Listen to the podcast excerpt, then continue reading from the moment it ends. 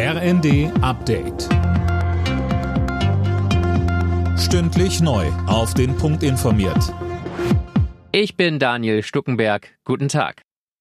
Der Bundestag hat grünes Licht für die Strom- und Gaspreisbremse gegeben. Damit werden die Preise für einen Grundverbrauch gedeckelt, eigentlich erst ab März, dann sollen die Preisbremsen aber auch rückwirkend für Januar und Februar gelten. Finanziert wird das Ganze auch dadurch, dass Unternehmen, die durch die hohen Preise extra Gewinne machen, zur Kasse gebeten werden.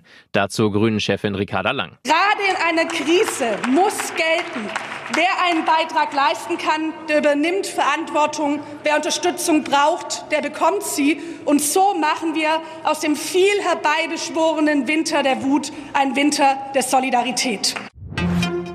Auch auf europäischer Ebene beim EU-Gipfel in Brüssel ist ein Gaspreisdeckel heute Thema. Da geht es allerdings darum, dass mehrere EU-Staaten den Preis, den sie an die Energielieferanten zahlen, deckeln wollen. Unter anderem Deutschland hat da weiter Vorbehalte, befürchtet, dass die Anbieter ihr Gas woanders verkaufen. Weitere Themen beim letzten Gipfel des Jahres sind die Korruptionsaffäre im Europaparlament und weitere Finanzhilfen für die Ukraine.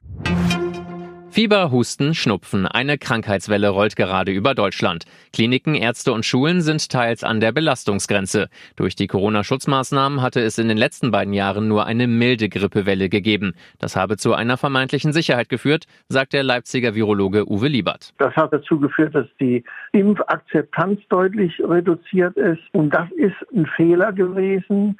Man sollte sich lieber impfen. Man kann das auch jetzt noch tun. Grippe kann bis Ende März, Anfang April auftreten.